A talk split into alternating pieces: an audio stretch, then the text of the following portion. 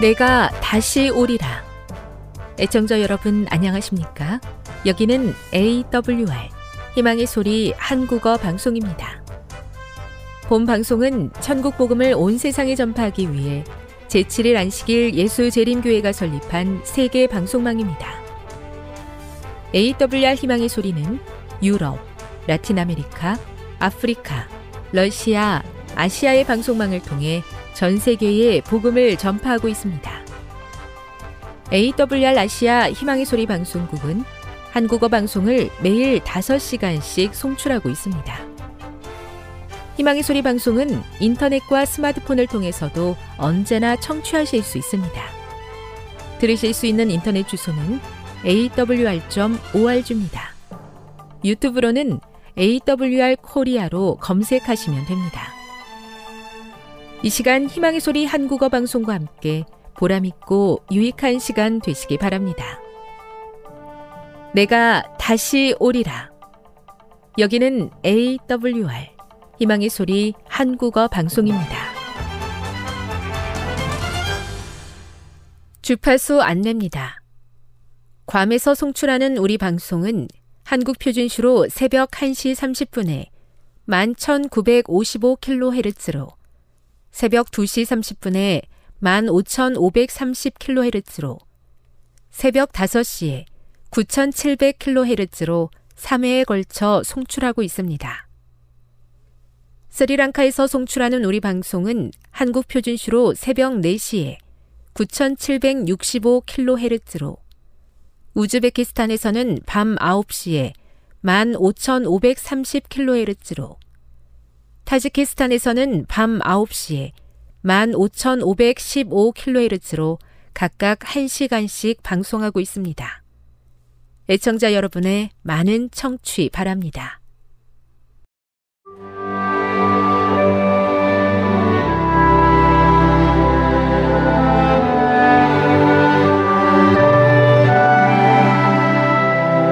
읽어주는 교과 셋째 날 10월 17일 화요일 아브라함을 부르심 하나님의 부르심을 받은 아브라함은 하나님이 명하신 대로 그 땅에 들어갔다. 그러나 아브라함의 길은 시작부터 순탄치 않았다. 아브라함은 하나님께서 가라고 하신 곳에 도착했지만 잔인함과 폭력으로 악명 높은 이교도인 가나안 사람이 그 땅에 거주하고 있었다. 아브라함이 그곳에 도착하자마자 주님께서 그에게 나타나 내가 이 땅을 내 자손에게 주리라고 말씀하신 것은 이상한 일이 아니다. 아브라함은 분명 격려가 필요했을 것이다. 그렇지만 적어도 처음에는 딱히 일이 잘 풀리는 것 같지 않았다. 창세기 12장 10절에서 13장 1절을 읽어보라. 이후에 그에게 어떤 일이 일어났으며 이 하나님의 사람은 어떤 실수를 저질렀는가? 분명히 편안하고 부유했을 고국에서의 삶을 뒤로하고 갈 바를 알지 못하고 떠나야 한다는 사실이 그에게 얼마나 낙담이 되었겠는가. 그가 처음 직면한 일 중 하나는 기근이었다. 기근이 너무 심해서 그는 하나님께서 정착하라고 말씀하신 곳을 떠나 다른 곳으로 가야만 했다. 그리고 그 이후 상황은 더욱 좋지 않았다. 애굽에 체류하는 동안 아브라함은 인간적인 약점과 불완전함을 벗어나지 못하였음을 증거하였다.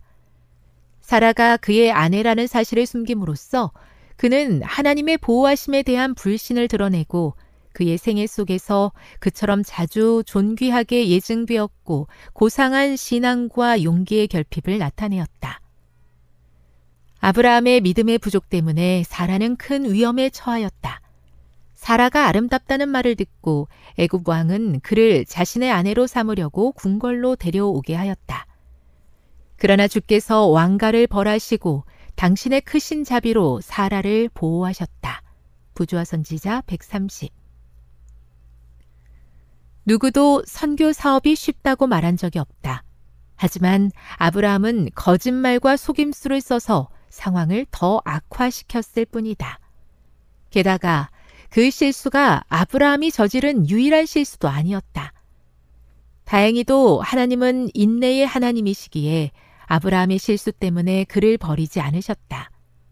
우리의 잘못에도 불구하고 아브라함처럼 믿음과 순종으로 주님께 매달린다면 우리의 실수, 죄, 잘못을 용서받을 수 있을 뿐만 아니라 주님께서 여전히 우리를 하나님의 선교에 사용하실 수 있다는 사실을 아는 것은 얼마나 큰 위안이 되는가.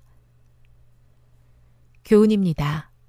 아브라함은 어려움과 잘못, 실수를 경험했다. 그럼에도 여전히 아브라함을 믿고 사용하셨던 하나님은 부족한 나도 하나님의 선교에 함께 하기를 원하신다. 묵상. 애굽에서의 아브라함의 경험을 통해 우리는 어떤 교훈을 얻을 수 있습니까? 적용. 잘못과 실수에도 우리를 여전히 사랑하시고 사용하시는 하나님께 자신의 솔직한 마음을 고백하고 하나님께 어떻게 협력할 것인지를 다짐해 봅시다. 영감의 교훈입니다. 그분께서는 당신의 사업을 발전시키는 데 사용할 수 있는 역량을 가진 어떤 사람들을 보시고 이들을 시련에 처하게 하신다. 그리하여 당신의 섭리 가운데서 그들의 품성을 시험하며 자신들은 알지 못했던 결점과 약점들을 드러내는 위치로 이끄신다. 그분께서는 이 결점들을 시정하고 당신을 위한 봉사에 그들 자신을 적합한 자가 되게 할 수 있는 기회를 주신다. 그분은 그들에게 그들 자신의 연약함을 보이시고 당신을 의지하도록 가르치신다. 왜냐하면 그분만이 그들의 도움과 보호자가 되시기 때문이다. 부조화 선지자 129 부족함에도 인내하시는 하나님의 사랑과 기다리심을 감사합니다. 하나님을 따라가는 길에 어려움과 실수로 넘어지는 종입니다.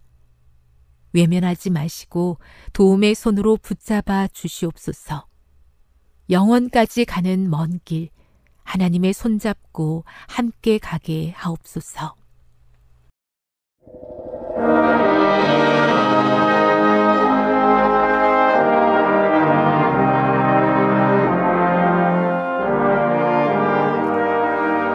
안녕하십니까. 하나님의 은혜와 평강이 함께 하시기를 기원합니다.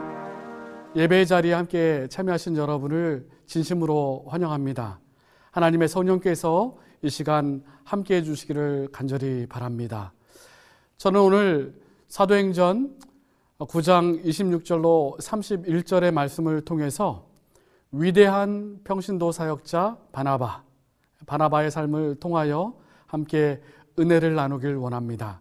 우리 성경 말씀 사도행전에 있는 말씀을 함께 보시겠습니다. 우리 가정에서 성경을 펴서 함께 보시겠습니다. 사도행전 9장 26절로 31절의 말씀입니다. 사울이 예루살렘에 가서 제자들을 사귀고자 하나 다 두려워하여 그의 제자됨을 믿지 아니하니 바나바가 데리고 사도들에게 가서 그가 길에서 어떻게 주를 본 것과 주께서 그에게 말씀하신 일과 담에게색에서 그가 어떻게 예수의 이름으로 담대히 말하던 것을 말하니라.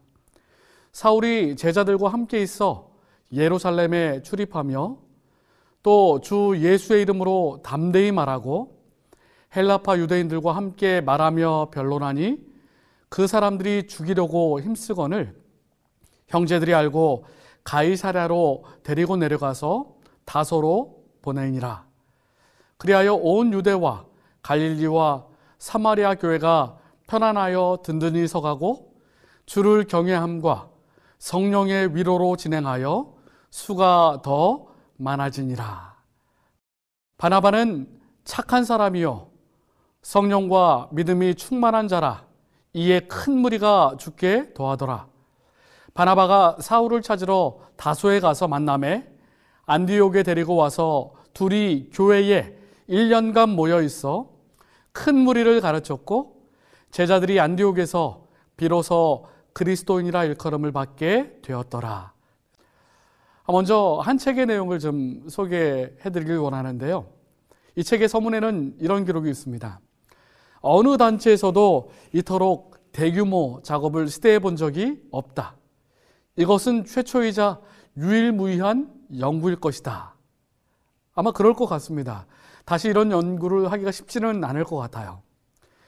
1,500명 교회를 떠난 우리 재림교회, 재림교회를 떠난 1,500명을 16년간 조사한 것입니다. 16년 동안 지속적으로 면담하고 통화하고 어, 함께 관계를 유지하면서 조사한 기록입니다. 그 기록이 어, 시조사에서 책으로 출판되었는데요. 우리의 10대들은 왜 교회를 떠나는가라는 제목입니다. 미국의 앤드루스 대학의 더들리 박사님이 쓰신 책인데요. 제가 그 책을 읽으면서 큰 충격을 받은 부분이 있습니다. 이제 교회를 떠난 청소년들에게 왜 교회를 떠났습니까? 재림교회에서 느꼈던 감정이 무엇입니까? 라고 물을 때에 그들이 이렇게 대답했습니다. 우리 교회 교인들은 너무나 차가웠어요. 재림교회는 그리스도와는 반대로 가는 것 같아요. 재림교회는 차갑고 냉담하고 비호의적인 곳이 되었습니다. 교회는 정말 행복해 보이는 사람이 없었어요. 의무니까 앉아 있는 것처럼 보여요. 제가 다녔던 교회는 뭐가 이상했어요. 교인들은 매우 차갑고 냉담했는데 교인들끼리도 그랬고 사람들에게도 그랬어요. 사랑이 없었어요. 그냥 말뿐이죠. 교회는 하나님 대신에 서로를 감시하는 데 시간을 보냅니다. 저는 우리 교회가 너무 도전적인 것처럼 느껴져요. 교인들은 다른 사람들을 정죄하는 것처럼 보였는데 너무너무 천박해 보였어요. 제가 읽어드린 글귀가 교회를 떠난 청소년들이 교회에 대하여 한 말입니다. 교회에 사랑이 없고 남을 정죄하고 감시하는 것처럼 보이고 그리고 교회가 너무나 관심과 애정이 없다. 이렇게 표현을 했던 것입니다. 너무나 안타깝죠. 또 우리 교회는 그렇지 않은데 과거에 아마 그러한 경우가 있었던 것 같습니다. 사실 어떤 사람이 공동체 안에 들어올 때에 이 공동체가 보이는 반응은 두 가지입니다. 첫 번째는 경색된 배타성을 보이는 것입니다. 그러니까 배타적인 마음을 가지고 이런 반응은 사실 경쟁 관계에 있는 집단에서만 나타나는 그러한 결과는 아닌 것 같습니다. 종종 교회에서도 나타납니다. 배타적인 그러한 반응들이요. 그래서 개교회가 늘 문제 삼고 연구하고 고민하는 것 가운데 하나가 새 가족, 새로운 신자가 오면 어떻게 품어줄 것인가 하는 것입니다. 또 두 번째 반응은 진심으로 환영해주고 따뜻하게 맞아주는 경우입니다. 교회가 그렇게 되어야 하겠죠? 이럴 때 교회에 처음 들어온 사람은 쉽게 마음을 열고 공동체의 일원으로 자신의 역량을 발휘할 수 있게 될 것입니다. 그런데 오늘 성경을 보면 사울이 회심하여 교회에 들어왔지만 여전히 기독교 공동체는 그를 환대하지 못하고 배타적으로 그를 대하고 있었습니다. 그런데 오늘 바나바라는 사람이 등장합니다. 이 바나바가 사울이 어떻게 예수님을 만났고 어떻게 복음을 증거하는지 교회 지도자들에게 잘 설명하고 교회의 일을 할 수 있도록 사울에게 길을 열어주는 역할을 하는 장면을 보게 됩니다. 바나바는 구브로 출신으로 레위인이며 본명은 요셉이었습니다. 사도행전 4장 36절에 보면 요셉이었지만 그의 별명이 바나바였습니다. 바나바는 권위자, 위로하는 사람, 위로의 아들 이런 뜻이었습니다. 얼마나 그가 격려하고 위로하고 힘을 주고 그런 사람이었는지 별명이 위로의 아들, 위로하는 사람 이런 뜻이었어요. 아, 제가 좋아하는 선배님이 계십니다. 목사님이신데 그 목사님 주변에는 사람이 막 모여요. 후배들도 모이고 선배들도 모이고 참 다들 좋아합니다. 제가 그 선배님을 왜 좋아하냐면 그 선배님의, 선배님에게 가면 아, 그 선배님은 늘 칭찬을 해주세요. 병성아, 너는 목소리가 참 좋아. 훌륭한 목사가 될 거야. 아, 넌 찬양을 참 잘하니까 교회에서 찬양 인도를 하면 좋겠다. 후배들을 그렇게 격려해주고 좋은 말씀을 늘 해주시니까 그분 옆에 가고 싶은 것입니다. 그런데 바나바가 그런 사람이었어요. 바나바가 오늘 본문에 나와 있는 것처럼 안디옥 교회뿐만 아니라 여러 곳에서 사울과 함께 동역자로서 교회를 섬겼습니다. 이러한 그의 경력으로 보아서 사울이 예루살렘에 갔을 당시 바나바는 기독교 공동체 안에서 상당한 신임을 얻고 있을 뿐만 아니라 영향력 있는 인물이었음에 틀림이 없습니다. 사도행전 4장에 보면 바나바는 마음이 딱, 따, 따뜻하고 넉넉한 사람이었습니다. 그는 하나님을 위하여 헌신했던 사람이고 또 바울에게 쫓겨난 미숙한 제자 마가를 끝까지 버리지 않고 훌륭한 일꾼으로 키운 사람입니다. 뿐만 아니라 바울을 발굴하고 바울을 일할 수 있도록 권면하여 내세운 사람도 바로 바나바였습니다. 초대교회는 예루살렘 교회에서 여러 사람들 가운데 우리가 익히 알고 있는 일곱 사람의 일꾼, 일곱 집사를 뽑았습니다. 오늘날 같으면 당연히 그 자리에 이름이 올라가야 할 사람이 바나바였습니다. 그런데 사실 바나바가 일곱 집사 이름에서 제외됐습니다. 바나바가 왜 제외됐는지 우리는 잘 알지 못합니다. 하지만 사도행전에 보면 바나바의 이름이 여러 군데 등장하는데 사도행전 9장 37절에 바나바가 사울을 예루살렘 교회에 소개하는 장면에서 등장하고 그리고 한동안 또 잠잠하다가 사도행전 11장 19절에 안디옥 교회가 세워졌을 때에 다시 한번 바나바의 이름이 거론됩니다. 예루살렘 교회가 핍박을 받았습니다. 그러므로 흩어진 성도들이 안디옥 교회를 세웠고 그곳에 지도자를 파송해야 할 처지가 되었습니다. 결국 사도들이 어떤 사람을 안디옥 교회에 보내는 것이 좋을까 의논하다가 마침내 바나바를 보내게 된 것입니다. 사도행전 11장 24절에 보면 바나바는 착한 사람이요 성령과 믿음이 충만한 자라 이렇게 말씀하고 있습니다. 오늘날 교회는 바나바 같은 헌신적인 신앙을 가진 사람이 필요합니다. 자기중심적으로 생각하는 사람이 아니라 교회를 위하여 다른 사람을 위하여 헌신할 수 있는 사람이 필요한 것입니다. 사도들이 그를 선택한 것은 너무나도 당연한 결과였습니다. 성령 충만한 사람이었고 겸손한 사람이었기 때문입니다. 그리하여 안디옥 교회에서 바나바는 평신도 사역자로서 그 교회를 돌보게 된 것입니다. 일곱 집사도 아니고 또 예수님의 제자도 아니지만 평신도로서 교회의 부르심을 받고 안디옥 교회에서 목회를 하게 된 것입니다.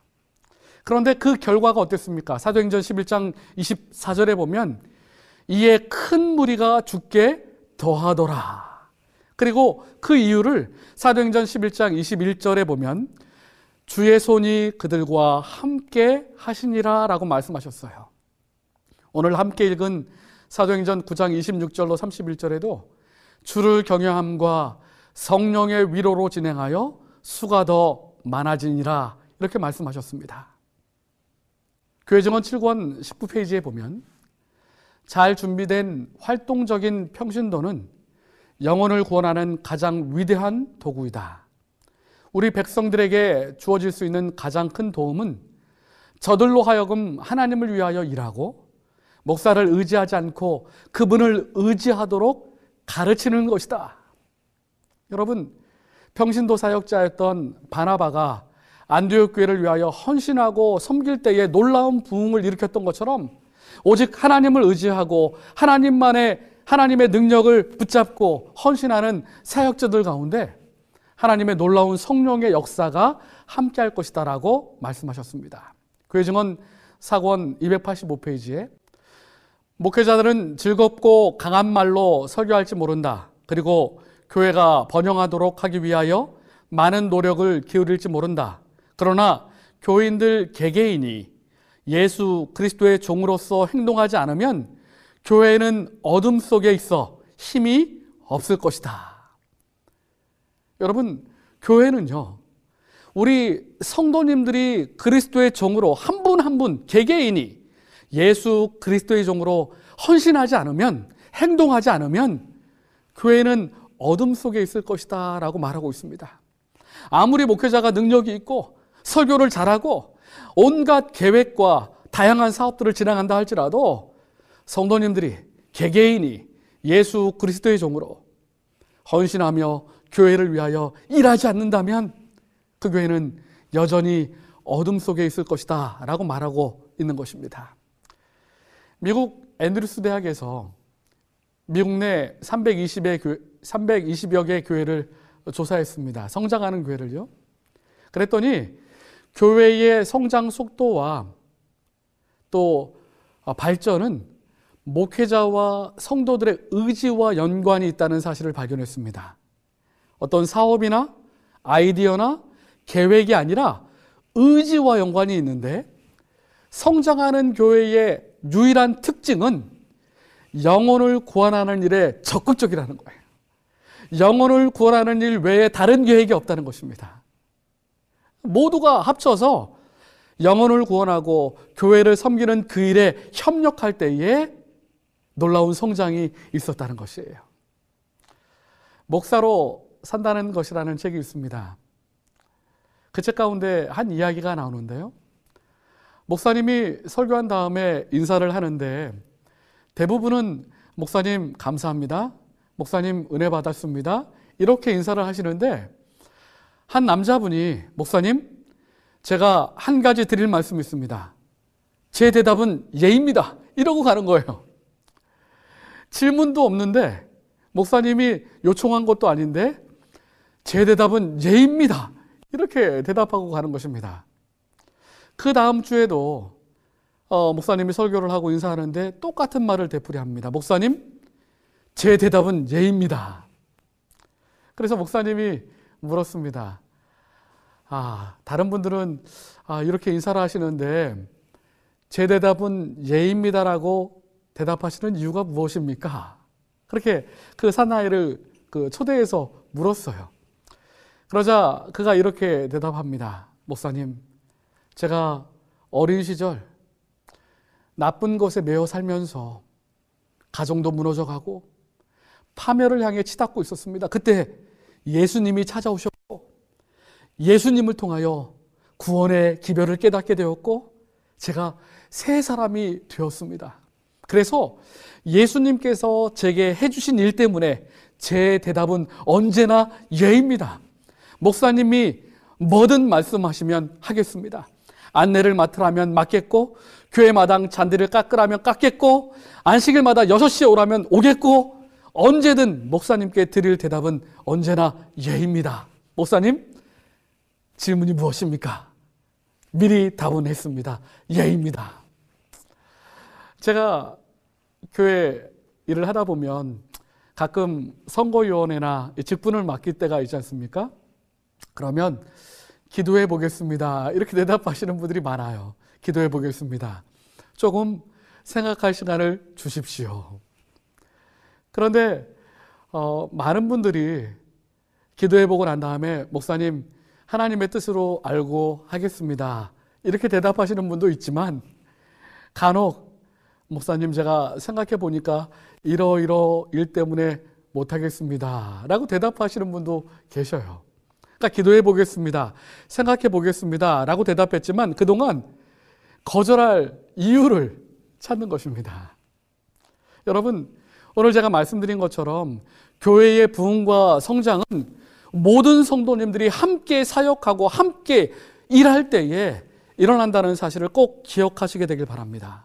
바나바가 비록 사도로 부름도 받지 못했지만 일곱 집사 가운데 이름도 없었지만 그가 평신도로서 교회를 섬기고 안디옥 교회를 위하여 헌신할 때에 성령의 충만한 역사를 통하여 놀라운 부흥이 이르러 왔다는 사실을 꼭 기억하시게 되길 간절히 바랍니다. 제가 어, 예전에 목회하던 교회의 표가 기억이 나는데 아, 그 표가 참 저는 좋습니다. 그 표가 뭐냐면 모든 성도가 사역하는 교회라는 표, 표거든요. 모든 성도가 사역하는 교회. 교회를 위하여 함께 모두가 한 사람도 빠짐없이 사역하고 헌신하고 영혼을 구원하는 그 일에 협력하게 되기를 간절히 바랍니다. 두 번째, 바나바를 통하여 우리가 배울 교훈이 있는데요. 바나바는 단순하게 상대방을 인정해 주는 사람이었다는 것입니다. 사도행전 9장 26절, 27절을 보면 사울이 예루살렘에 가서 제자들을 사귀고자 하나 다 두려워하여 그의 제자됨을 믿지 아니하니 사도들도 그럴 만했죠. 사울이 교회를 얼마나 핍박했습니까? 스테반을 순교의 자리로 이끌고 간 사람도 바로 사울이었습니다. 그러니까 다 두려워하고 제자됨을 믿지 않고 사귈 마음이 없었습니다. 그때 27절에 바나바가 데리고 사도들에게 가서 그가 길에서 어떻게 주를 본 것과 주께서 그에게 말씀하신 일과 담에색에서 그가 어떻게 예수의 이름으로 담대히 말하던 것을 말하니라. 회심한 사울을 모두가 의심하고 두려워하고 있을 때에 교회에 소개하고 협력하도록 일할 수 있도록 만든 사람이 바로 바나바입니다. 사람들은 보통 사람을 볼 때에 있는 그대로 보는 것이 아니라 시기심을 가지고 바라봅니다. 자기가 좋아하는 사람에 대해서는 장점을 크게 보고 또 크게 이야기하고 싫어하고 불편하는 사람에 대해서는 오히려 단점을 크게 이야기하는 경향이 있는 것입니다. 단점을 보고 단점을 크게 이야기하려는 마음가짐을 갖고 있는 거예요. 한 20여 년 전에 제가 목회 나왔을 때에 성경 공부를 가르쳤던 한 구도자가 생각이 납니다. 어, 제가 미국에 계신 목사님께 전화를 받았습니다. 전도사님, 제가 그때 전도사였으니까요. 제가 이 미국에서 1년 동안 성경을 가르쳤던 분이 이제 한국으로 돌아가시게 됩니다. 이 미국에서 침례를 베풀려고 했지만 아무래도 한국에서 생활하셔야 되니까 가까운 그 교회에서 침례를 주시면 좋겠습니다. 1년 동안 성경 공부를 했고 또 침례 결심까지 다 했으므로 교회에서는 지금 여러분께서는 침례만 주고 AWR 교회에 희망의 다 소리 한국어 방송을 듣고 계십니다. 됩니다. 도와주십시오. 제가 이야기를 들어봤더니 이분이 특별한 은혜가 있었어요. 치과 의사 부부셨는데 일을 하다가 병원에서 1년간 어, 공부할 수 있도록 기회를 베풀어 줬는데 이 미국에 간 대학이 바로 로마린다 우리 재림교회 대학이었습니다. 미국에 가서 너무 외롭다 보니까 한국 사람이 어디 모였나 가보니까 교회가 있거든요. 그래서 이분이 로마린다에서 우리 재림교회를 처음 발견하게 된 거예요. 교회가 너무 좋고 말씀이 너무 좋고 성경 공부를 열심히 한 것입니다. 그리고 1년 뒤에 한국에 오게 되어 저희랑 만나게 된 것이에요. 아, 제가 방문을 드렸습니다. 방문을 드리고 교회 안식일 날 오시도록 요청을 드렸어요. 근데 여러분 처음 교회 간다는 게 얼마나 힘든지 여러분 잘 아시죠? 이분이 한 주, 두 주, 세 주, 한 달, 네 주를 미뤘어요. 그리고 전화가 왔습니다. 목사님, 이번 주에 교회를 가겠습니다. 하고 이분이 오셨습니다. 이 안식일 날 이제 집사님들께도 말씀드리고 이제 이분이 새로운 분이 오시니까 우리 뜨겁게 환영하고 격려해 주자라고 말씀을 하고 기다리고 있었습니다. 안식일 학교가 시작될 때에 에, 그분이 교회 문을 열고 들어오셨어요. 이분이 아, 귀한 자리 또 첫 인상 처음 만나는 자리다 보니까 정말 멋지게 본인이 생각하기에 가장 멋진 모습으로 그렇게 하고 오셨어요. 모자를 이렇게 창이 긴 모자를 쓰고 또 귀걸이도 이렇게 걸고 또 화려한 옷을 입고 가방을 이렇게 들고 교회원을 오셨습니다.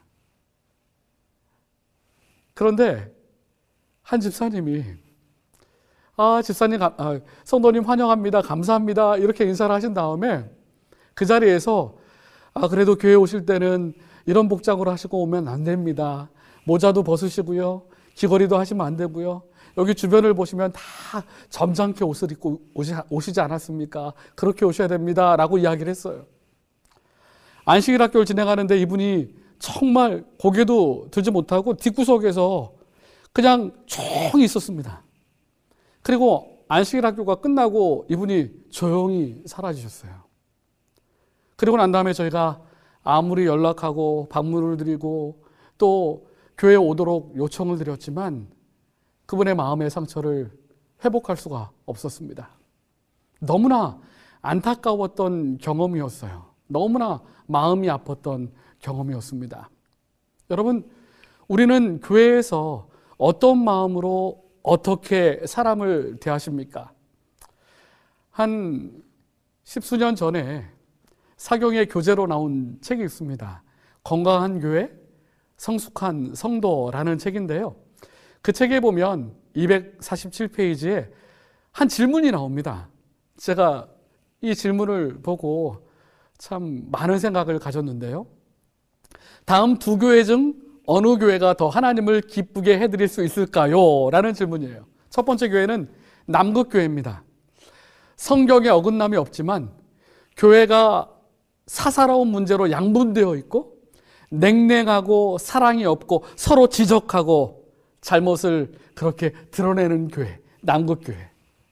또 다른 교회는 바하마 교회, 적도 근처에요. 이교적인 내용이 있습니다. 세례를 하고 집례가 아니라 여러 가지 잘못된 교리들이 있어요. 하지만 진심으로 사랑하고 사랑을 실천하고 연합하고 도움과 봉사로 지역사회에 봉사하는 따뜻하고 수용적인 교회. 이 두 교회 중에 어느 교회가 하나님을 기쁘시게 해드릴 수 있을까? 이런 질문입니다. 여러분 답하지 마십시오. 정답은 이것입니다.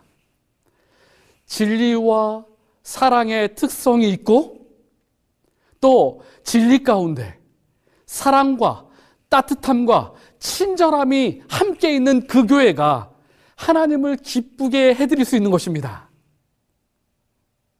교회가 아무리 진리가 있다 할지라도 싸움이 있고 다툼이 있고 거칠고 고집세고 논쟁적이고 비판적이고 부정적이고 독단적이고 완고하다면 그것은 복음의 핵심을 놓친 것입니다. 그래서 건강한 교회 성숙한 성도 249페이지에 교회가 진리를 알고 성경 66권을 암기한다 할지라도 거칠고 고집세고 논쟁적이고 비판적이고 부정적이고 독단적이고 완고하거나 판단하기를 좋아한다면 그것은 복음의 핵심을 놓친 것이다라고 건강한 교회 성숙한 성도 249페이지에는 말하고 있습니다. 또한 복음교역자 507페이지에는요. 세상 모든 사람 중에서 개혁자들은 가장 이타적이고 친절하고 예의 바른 사람들이 되어야 한다. 이렇게 말하고 있습니다. 여러분 바나바는요.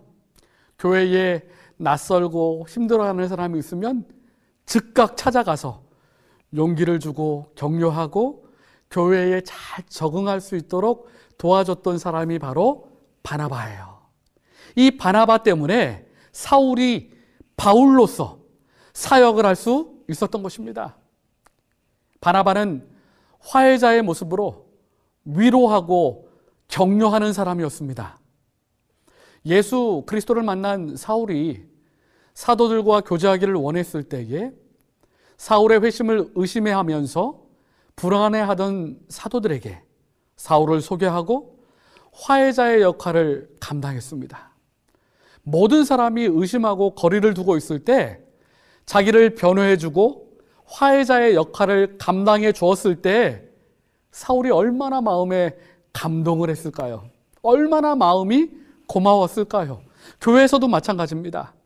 낯설어하고 부끄러워하고 힘들어하는 사람이 있을 때 먼저 가서 격려해주고 위로해주고 잘 적응할 수 있도록 도와준다면 그 사람을 일꾼으로 든든히 세울 수 있을 것입니다. 바나바는 참 마음이 따뜻한 사람이었습니다. 바나바의 도움으로 사울은 예루살렘을 출입하며 떳떳하게 교회 생활을 할 수 있었고 복음을 강력하게 증거할 수 있었습니다. 또한 위로자로서 낙담하고 힘들어하는 사울을 위로하고 하나님의 일꾼을 믿음으로 바라보는 바나바의 놀라운 영적인 통찰력이 우리에게 감동을 주는 것입니다.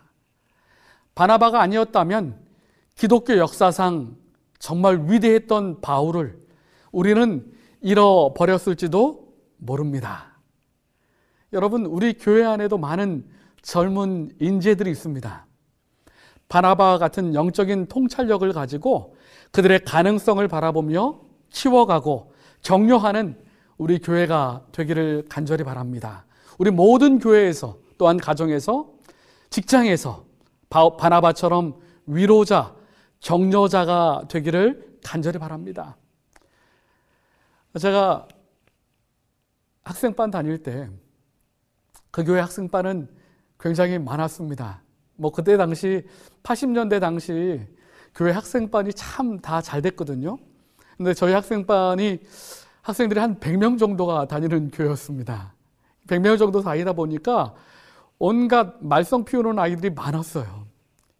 새벽긴도 한다 치고 안식일날 집에 안 가고 일요일까지 밤새 놀면서 라면 끓여 먹고 국수 끓여 먹고 교회 김치 다 먹고 그릇들은 설거지도 안 하고 다 팽겨쳐 놓고 뭐 일요일만 되면 교회가 엄청 지저분해지는 거예요. 이 장로님들이 교회에 오면 막 쫓아다니면서 혼냈어요. 여러분들 교회를 아주 시끄럽게 하고 더럽게 하고 심지어는 막 어, 그 교회 못 다니도록 막 엄한 말도 하시는 분이 계셨습니다. 그런데 교회 당시 한 집사님이 지금 교회 장로님으로 교회를 열심히 섬기시는 분이신데 그 말썽꾸러기 아이들을 일요일 날 집에 안 가니까 새벽에 불러 모았어요. 새벽에 불러 모으고 새벽 기도회를 하면서 성경을 가르쳐 줬습니다. 성경을 가르쳐 주고 아이들을 위하여 한 명 한명 기도해 주고 너희들 교회를 떠나지 마. 교회 안에서 든든한 일꾼이 되어야 한다. 늘 말씀해 주셨던 집사님이 계셨어요. 여러분, 그 말썽꾸러기 아이들이요. 놀라지 마십시오. 그 중에 목회자가 10명이 나왔습니다. 지금 여러 합회에서 여러 선교사로서 봉사하는 훌륭한 목사님들이 계셔요. 교회에서 말썽 피우고 정말 교회를 시끄럽게 하던 아이들이었는데 관심을 가지고 그들을 격려하고 위로하고 사랑하고 하나님의 말씀을 가르쳤을 때에 그들의 삶에 놀라운 변화가 있었던 것이 사실입니다. 사도행전 11장 24절에 바나바는 착한 사람이요 성령과 믿음이 충만한 자라 이에 큰 무리가 죽게 더하더라. 바나바는 비록 많은 학력이 있었던 것은 아니지만 또 교회에서 큰 직분을 맡았던 것은 아니지만 평신도로서 하나님을 의지하고 믿음이 충만하고 성령을 의지하고 위로하며 사람들을 섬김으로 큰 무리가 있었다라고 말하고 있습니다. 믿음이 충만했다는 것은 전능하신 하나님이 나와 함께 하신다는 것을 믿는다는 것을 의미하는 것입니다. 나 혼자 사는 삶이 아니라 하나님이 나와 언제나 함께 하시고 함께 계신다는 것을 의심하지 않고 믿고 살아가는 삶이 바로 성령과 믿음이 충만한 삶이라는 것입니다.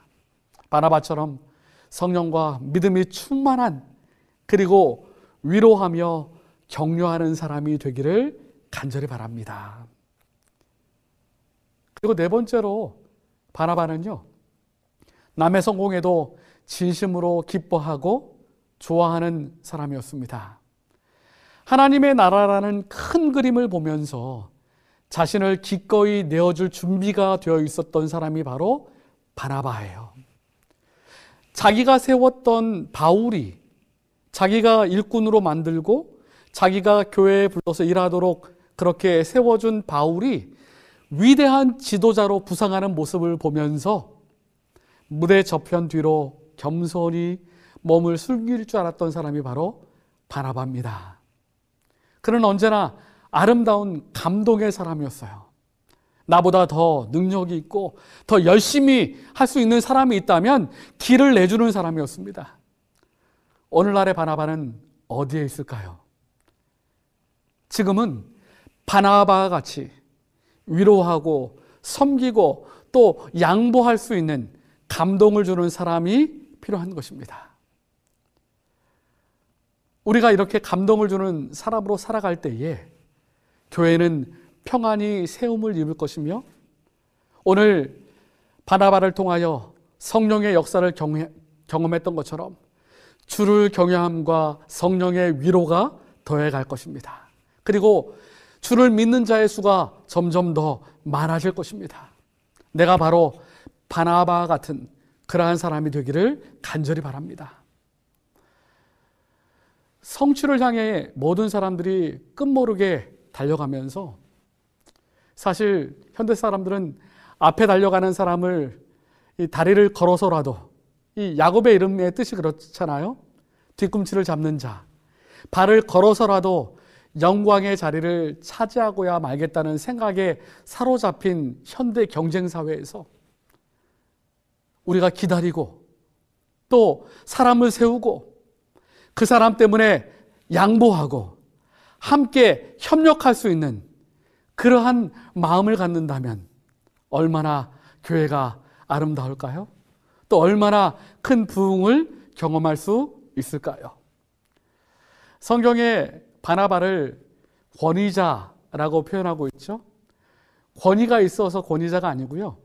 이 뜻은 위로의 아들, 위로의 사람이라는 뜻입니다.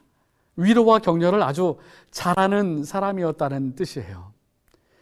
이와 같이 바나바는 정말 위로의 사람이었습니다. 격려의 사람이었습니다. 그리고 양보의 사람이었습니다. 협력하는 사람이었습니다. 바나바를 통하여 안디옥 교회는 날마다 부흥하고 있었습니다. 그런데 바나바는 그런 부흥 속에서 다소라는 곳에 찾아가서 바울을 초빙하여 함께 거룩한 사역을 함께 했다라고 말합니다. 교역자도 없는 안디옥 교회에 와서 바나바의 사역을 통하여 교회는 더 크게 부흥되었습니다. 이만하면 자랑할 만하죠. 됐다 싶죠. 보통 이렇게 되면 안주하게 될 것입니다. 그런데 바나바는 바울을 데리고 왔어요. 만약에 바, 바나, 바울을 데리고 오면 자신의 치적이 상실될 수도 있었기 때문에 주저할 수도 있었을 것입니다. 그런데 바나바는 그러한 우려를 불식하고 바울을 데려와 함께 더 놀라운 부흥을 이끌어내었다는 것입니다. 사도행전 11장 26절에 바나바가 사울을 찾으러 다소에 가서 만남에 안디옥에 데리고 와서 둘이 교회에 1년간 모여 있어 큰 무리를 가르쳤고 제자들이 안디옥에서 비로소 그리스도인이라 일컬음을 받게 되었더라. 여러분, 이렇게 바나바와 바울이 협력하여 함께 봉사하며 성장하는 안디옥 교회와 또 성도들의 모습을 보면서 세상 사람들이 그리스도인이라는 칭호를 만들었다는 것입니다. 그리스도를 닮은 사람들, 그리스도의 말씀대로 살아가는 사람들, 그리스도의 뜻대로 협력하는 사람들, 그리스도인이라 불릴 자격이 있는 것입니다. 사랑하는 성도 여러분, 바나바처럼 서로 돕고 협력하여 하나님의 나라를 이 땅에서 먼저 이루는 귀하고 복된 우리 모든 성도님들이 되시기를 간절히 바랍니다. 협력이라는 단어의 협자를 한문으로 쓰면 십자가에 협력자 세 개가 붙어 있는 것이 바로 협자입니다. 우리 그리스도인들은 십자가를 앞세우고 어떤 사람은 밑에서 어떤 사람은 안 보이는 곳에서 어떤 사람은 위에서 함께 힘을 모아야 그것이 협력인 것입니다. 가끔 교회 안에서 이 협력이 아쉬울 때가 있습니다. 서로 도우면 놀라운 열매를, 놀라운 결실을 맺을 수 있는데 내가 싫어하는 사람이기 때문에 협력을 거절하거나 또 함께 일하기를 거절하는 일을 가끔 보게 되는 것입니다. 또 어떤 때는 그 사람이 협력하면 이건 내 영역인데 왜 침범하느냐 얼굴을 부, 붉히고 다투는 일을 볼 때가 가끔 있는 것입니다. 그때마다 바나바의 협력의 마음이 너무나 그립습니다. 여러분, 교회가 그렇게 다투고 협력하지 않는다면 그리스도인이라 불릴 수 없다는 진리를 깨닫게 되길 바랍니다. 함께 협력하여 사역할 때 그리스도인이 될 수 있는 것입니다. 나보다 더 좋은 재능과 능력을 가진 사람의 협력을 기뻐할 줄 알고 또 젊은 사람들 또 함께 일할 수 있는 다양한 교회의 일꾼들을 모아서 나 혼자만이 아니라 협력하여 함께 재능을 모아서 일할 때에 놀라운 부흥을 경험할 수 있는 것입니다. 여러분, 제 손을 잠깐 좀 봐주십시오. 오른손과 왼손이 합쳐지는 모습을 한번 보시기 바랍니다. 두 손이 합쳐지려면 손가락이 있고 빈 곳이 있지 않습니까? 이 빈 곳을 서로 감싸지고 빈 곳을 채워줄 때에 이 손이 합쳐질 수 있습니다. 손가락의 끝을 장점이라고 생각하고 손가락 사이의 골을 단점이라고 생각해 본다면 장점인 손가락이 단점인 골짜기를 감쌀 때에 서로 서로 장점과 단점이 감싸지면서 결속되고 힘을 발휘할 수 있고 심지어 물도 새지 않을 만큼 촘촘히 그릇의 기능도 갖추게 되는 것입니다. 이것이 바로 협력의 진리이고 능력이고 장점입니다. 말씀을 정리해 봅니다. 바나바는 위대한 평신도 사역자였습니다. 단순하게 상대를 인정해 주는 사람이었습니다. 비판의 눈이 아니라 사랑의 눈으로 바라봤습니다. 그리고 격려자와 위로자와 화해자의 모습으로 위로하며 격려하는 사람이었습니다. 남의 성공에도 진심으로 기뻐하고 좋아하는 겸손한 사람이었습니다. 그리고 함께 협력할 수 있는 협력하는 사람이었습니다. 바나바가 바울을 세우고 안디옥 교회를 일으켰듯이 여러분의 헌신과 능력으로 우리 교회를 일으키고 하나님께 영광 돌리는 우리 모두가 되시기를 간절히 바라며 오늘 말씀을 마치도록 하겠습니다.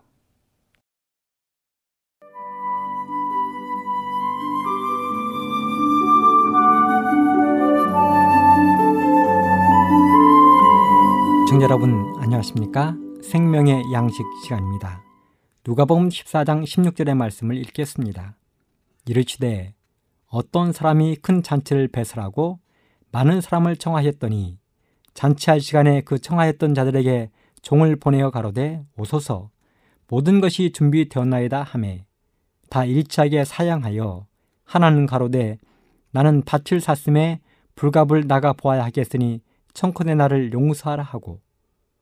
또 하나는 가로되 나는 소 다섯 개를 샀음에 시험하러 가니 청컨의 나를 용서하도록 하라 하고 또 하나는 가로되 나는 장가 들었으니 그러므로 가지 못하겠노라 하는지라 종이 들어와 주인에게 그대로 고하니 이에 집주인도 하여 그 종들에게 이르되 빨리 시내의 거리와 골목으로 나가서 가난한 자들과 병신들과 소경들과 저는 자들을 데려오라 하니라 종이 가로되 주인이여 명하신 대로 하였을 때 오히려 자리가 있나이다. 주인이 종에게 이르되 길과 산울가로 나가서 사람을 강권하여 데려다가 내 집을 채우라. 내가 너희에게 말하노니 전에 청하였던 그 사람은 하나도 내 잔치를 맛보지 못하리라 하였다 하지니라. 우리는 마태복음 22장에 예수님의 혼인잔치의 비유에 대해서 이야기를 나누고 있는데요. 그와 유사한 이야기가 누가복음 14장에도 기록이 되어 있습니다. 누가복음 14장에서도 어떤 사람이 큰 잔치를 베풀고 많은 사람을 초청했는데 사람들이 이런저런 핑계를 대면서 잔치 자리에 오지 않는 것입니다. 한 사람은 소 다섯 결, 즉, 열 마리를 사서 시험하러 가야 한다 하고, 한 사람은 장가를 들어서 아내와 시간을 보내야 하니 못 간다는 것입니다. 그리고 한 사람은 논과 밭에 나가서 할 일이 쌓여 있어서 못 간다고 했습니다. 제가 어릴 때 교회에서 배운 노래가 생각이 납니다. 가사가 이렇습니다. 죄송해요, 죄송해요. 정말 잔치에 갈 수 없어. 장가 가야 하고 소도 사야 하고 논과 밭에 나가서 할 일은 많아. 내 어이 하리 죄송해요. 한 어느 마을에 멋진 집에 살던 사람이 큰 잔치를 벌려놓고 손님 청했네. 그때 모든 사람들이 대답하는 말 죄송해요. 이 노래의 가사에 등장하는 사람들처럼 우리 모두가 그렇게 되지 않기를 이젠 간절히 기도합니다. 그렇습니다. 예수님 당시의 사람들이 이랬습니다. 그들이 그렇게 기다리던 메시아가 때가 참에 세상에 왔지만 그들은 영접하지 않았습니다. 심지어는 메시아를 십자가에 못 박았습니다. 마태는 그 이야기를 이렇게 기록했습니다. 마태복음 22장 6절. 그 남은 자들은 종들을 잡아 능욕하고 죽이니 그렇습니다. 그들은 거절하는 것으로도 모자라 왕이 보낸 종들을 잡아서 능욕하고 죽였다고 했습니다. 그뿐이 아닙니다. 예수님이 십자가에 돌아가시고 부활 승천하신 후 제자들이 복음을 전하자 유대인들의 핍박은 한층 더 심해졌습니다. 사도행전 8장 1절에 보면 사울이 그의 죽임 당함을 마땅히 여기더라. 그날에 예루살렘에 있는 교회에 큰 핍박이 나서 사도회에는 다 유대와 사마리아와 모든 땅으로 흩어지니라. 그렇습니다. 교회에 큰 핍박이 일어나기 시작했습니다. 우리가 잘 아는 것처럼 초대교회에 성령이 내리자 마음이 뜨거워진 제자들이 거리 나가 외치기 시작했습니다. 교회는 유무상통이 생활화되고 모이면 기도하고 흩어지면 전도하는 일들이 일상화되었습니다.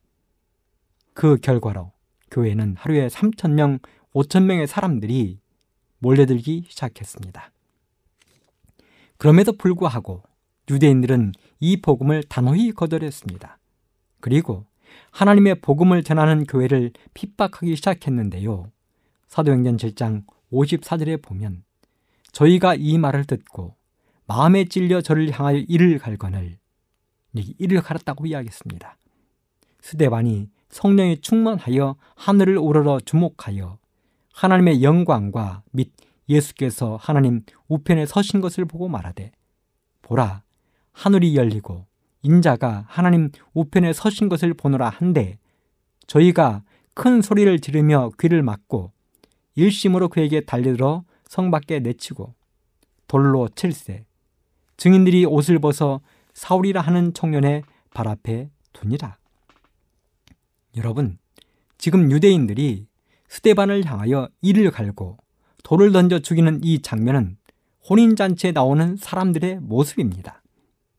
혼인잔치에 초대받은 사람들은 왕이 보낸 종들을 잡아 능욕하고 죽였습니다. 그런 것처럼 지금 유대인들이 그렇게 하고 있는 것입니다.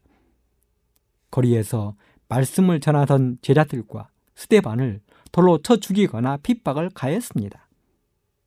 그래서 하나님의 백성들은 유대와 사마리아와 그리고 온 세상으로 흩어져 도망을 하였습니다. 여러분 그래서 화가 난 주인이 어떻게 했습니까? 마태복음 22장 7절에 보면 임금이 노하여 군대를 보내어 그 살인한 자들을 진멸하고 그 동네를 불사르고 그렇습니다. 화가 난 임금은 그들을 진멸해 버렸습니다. 온 마을을 불살라 버렸습니다. 저는 이 말씀을 두 가지 측면에서 생각해 보았습니다. 첫째는 유대인들에게 내렸던 심판입니다. 마태복음 24장에 보면 예수님과 제자들의 감남산 대화가 기록되어 있는데요. 때는 예수님이 십자가에 달려 돌아가시기 며칠 전이었습니다. 해가 서산에 뉘엿뉘엿 넘어가던 해질녘에 예수님과 또 제자들은 감남산에 앉아서 이런저런 이야기를 나누고 있었습니다. 때마침 석양이 물들면서 황금빛으로 찬란히 빛나는 예루살렘 성이 눈앞에 번쩍거렸습니다. 이 모습을 바라보고 있던 제자들이 예수님께 이야기합니다. 예수님, 멋지죠? 그러자 예수님이 눈물을 흘리며 말씀하셨습니다. 분위기에 맞지 않잖아요. 근데 눈물을 흘렸어요. 마태복음 24장 2절. 너희가 이 모든 것을 보지 못하느냐? 내가 진실로 너희에게 이르노니 돌 하나도 돌 위에 남지 않고 다 무너뜨리우리라.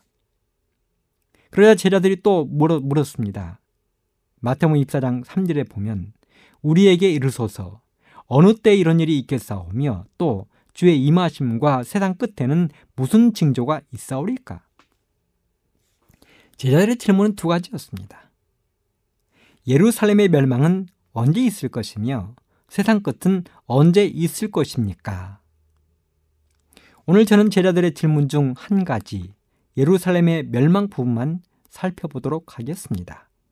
왜냐하면 당시 예루살렘에 살고 있던 유대인들이 예수님을 십자가에 매달고 그의 제자들을 죽이거나 핍박했기 때문에 그렇습니다. 그 결과 그들은 왕이 진멸한 것처럼 처참한 멸망을 당했기 때문입니다. 제자들의 질문에 예수님이 대답하셨습니다. 마태복음 24장 15절 20절. 그러므로 너희가 선지자 다니엘의 말한 바 멸망에 가증한 것이 거룩한 곳에 선 것을 보거든 읽는 자는 깨달을진저 그때에 유대에 있는 자들은 산으로 도망할지어다 지붕 위에 있는 자는 집 안에 있는 물건을 가질러 내려가지 말며 밭에 있는 자는 겉옷을 가질러 뒤로 돌이키지 말지어다 그날에는 아이 벤 자들과 젖 먹이는 자들에게 화가 있으리로다 너희의 도망하는 일이 겨울이나 안식일에 되지 않도록 기도하라 시간이 다 되었습니다. 다음 시간에 이어서 말씀을 드리도록 하겠습니다. 감사합니다.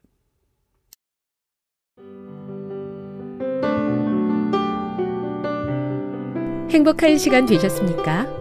지금까지 여러분께서는 AWR 희망의 소리 한국어 방송을 청취하셨습니다. 방송을 청취하시고 문의를 원하시는 분은 우편번호 02461 대한민국 서울시 동대문구 이문로 1길 11 희망의 소리 방송부 앞으로 편지나 엽서를 보내주시거나 지역번호 02-3299-5296에서 8번으로 전화 주시기 바랍니다. 지금까지 함께 해주신 애청자 여러분들께 감사드립니다. 애청자 여러분, 다음 이 시간까지 하나님 안에서 늘 평안하십시오. 감사합니다. 내가 다시 오리라. 여기는 AWR 희망의 소리 한국어 방송입니다.